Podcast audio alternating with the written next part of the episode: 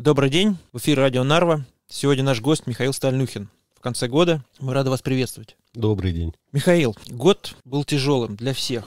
И мы понимаем, что то, что случилось в этом году, трудно себе представить, что такое могло случиться. Но хочется все равно верить в будущее, что в будущем должно быть лучше. И поэтому я хотел бы у вас спросить, начнем вот прямо с этого. Ваши планы на будущий год? Ну, год начнется с того, что в марте месяце пройдут парламентские выборы. Э, я обещал до конца года э, сказать, э, высказать свое решение, пойду я на эти выборы или нет. Я определился. Я из тех людей, которые считают, что лучше влезть в драку и потом, выплевывая зубы, пожалеть об этом, чем ее избежать и жалеть об этом до конца жизни. Поэтому я иду на выборы, и я иду на эти выборы как независимый кандидат. Ранее вы уже говорили, что вы собираетесь уходить из политики. Вы жертва пропаганды. Я еще понимаю, когда люди, не читающие ничего, кроме Постимес и Дельфи, такое говорят.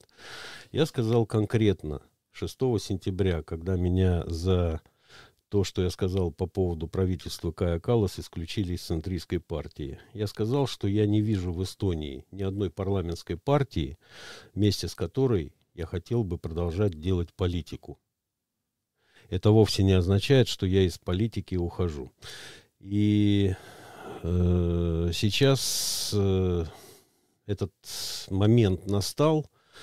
Э, я понимаю, что и за пределами парламента возможности вести сразу какую-то активную политическую деятельность в составе какой-то группы э, практически невозможно. Я иду с другими целями Э, в парламент, и их у меня несколько. Ну, я думаю, мы сегодня с вами это озвучим. Но все равно такой серьезный шаг. Что-то вас побудило к этому? Э, много было мыслей. Э, естественно, с сентября месяца я только об этом и думал. Сначала я себе Э, поставил цель. Я, я ведь человек э, такой э, не эмансипированный, то есть до весны этого года я ходил с телефоном Nokia 3310, по-моему, называется эта модель. И этот телефон у меня был с 2011 года и прекрасно соответствовал моим потребностям. Вот. А весной он, как солдат, просто умер. Взял, остановился, ничего, ни слова не сказал, просто отказался работать. Я пришел за новым телефоном, и грамотная девушка э, в представительстве э, так объяснила мне прелести э, айфонов, что я его взял. И вот все лето изучал его возможности, а в конце августа решил, что надо попробовать э, открыть свой аккаунт э, в Фейсбуке. А после 6 сентября подумал, если к концу года у меня будет там 2000 подписчиков э, и, скажем, 1000 друзей, э, если вот такое число наберется, то это значит, что какая-то поддержка моим мыслям, которые я высказываю в статьях и высказываю не только в этом году, а всю жизнь, сколько я нахожусь в политике, она есть, и я пойду. И вот э, конец года, у меня 5 тысяч друзей в Фейсбуке, около 6 тысяч подписчиков, и, и я думаю, что это число еще будет увеличиваться. Так что вот это вот формальное, как бы, ну, ограничение, которое я сам себе выставил, оно, ну, его больше нет. А с другой стороны, если ведь еще проблемы такие э, личного характера, все же понимают, что с одной стороны спокойная жизнь, можно спокойно э, преподавать, писать книги, жить нормальной семейной жизнью и все такое, а с другой стороны вот эта вот суета, маята и постоянная война э, на месте работы.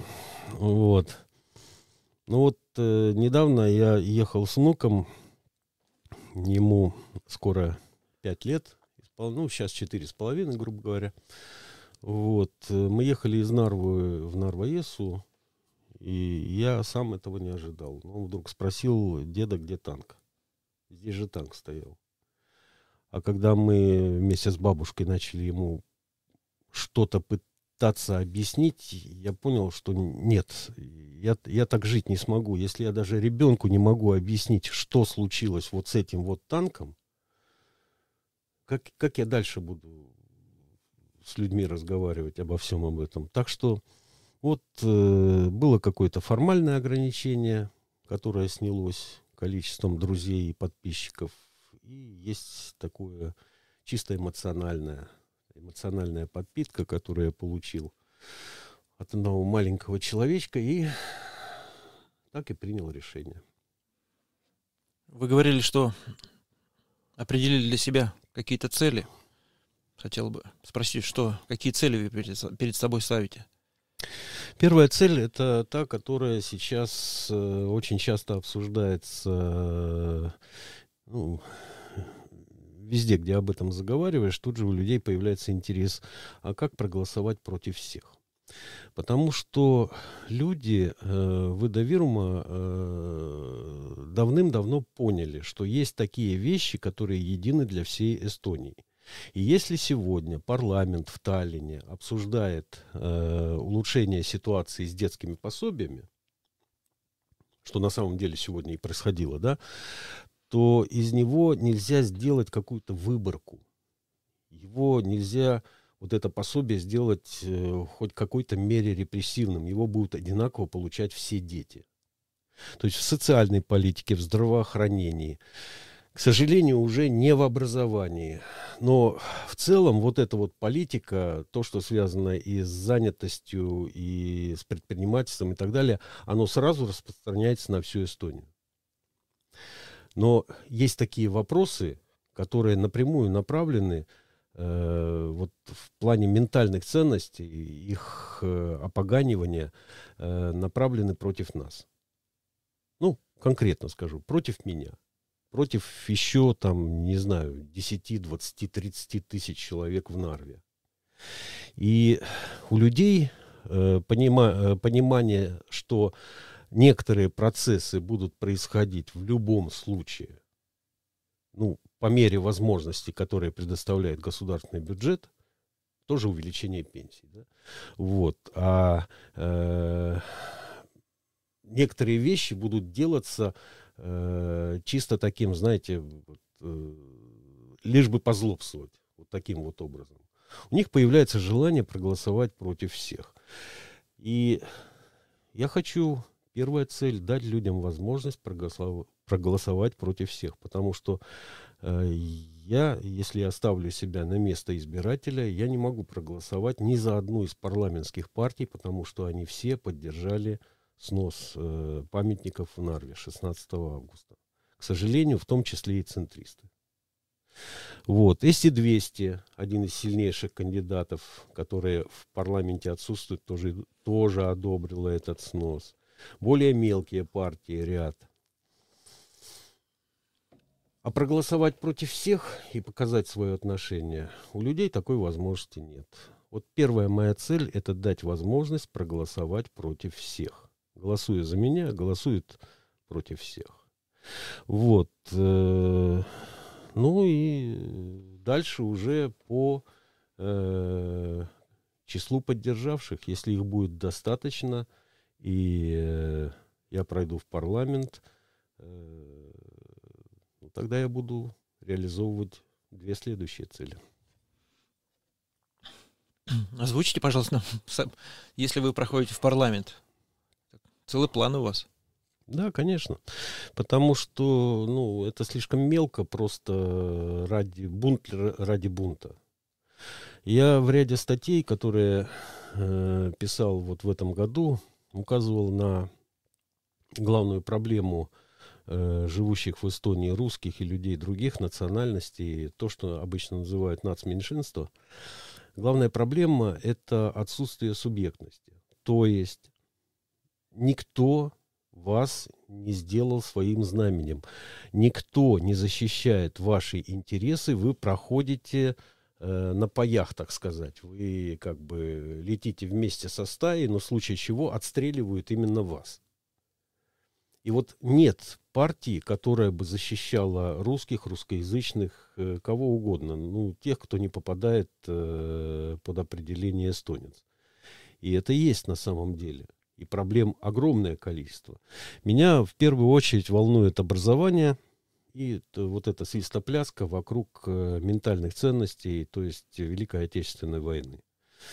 Вот. Э, сказать свое слово могут отдельные люди – и вы знаете, вот э, есть очень уважаемые, интеллигентные, умные эстонцы, которые вот на протяжении последних месяцев неоднократно высказывались против политики, которую в этом направлении ведет э, правительство Каи Калас.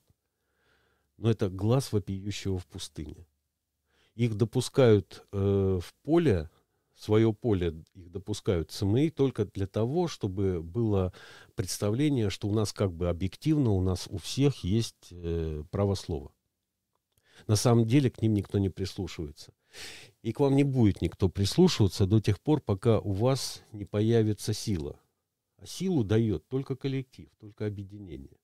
И таким объединением, когда мы говорим о политической жизни, да, э, является партия у всех э, социальных слоев, э, у всех э, профессиональных каких-то групп могут быть свои представительства. Чаще всего они э, группируются в каких-то партиях.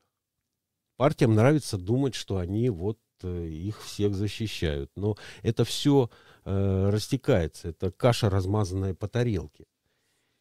И каждый раз возникает вопрос, э, угодить кому выгоднее, вот этим или вот этим. Вот, так что партия нужна. Опыт э, э, русских партий, назовем их так, э, у Эстонии есть э, ОНП, русская партия, русско-балтийская партия, левая партия труда, как-то так, или социал-демократическая партия труда. И что-то было еще, чего я уже не помню.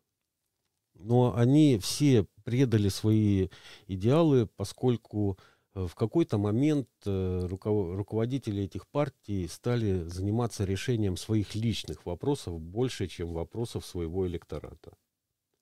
И так совершенно спокойно была упущена возможность э, реально руководить в Таллине и на северо-востоке и где угодно. Вот. Э, то есть такой опыт был, и почему бы его не возобновить с учетом тех ошибок, которые были сделаны в 90-е годы.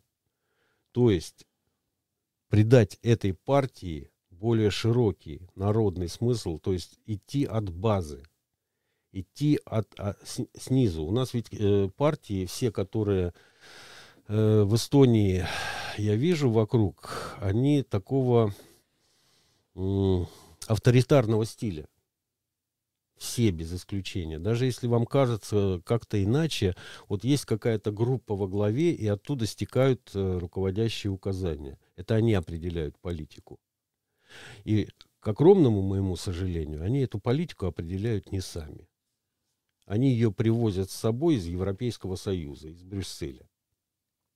И потом партии, созданные для защиты, например, пенсионеров, или партия, созданная для защиты э, экологии, или э, партия, э, созданная для защиты земледельцев, э, они просто растворяются вот в этих крупных партиях и утрачивают свой смысл полностью.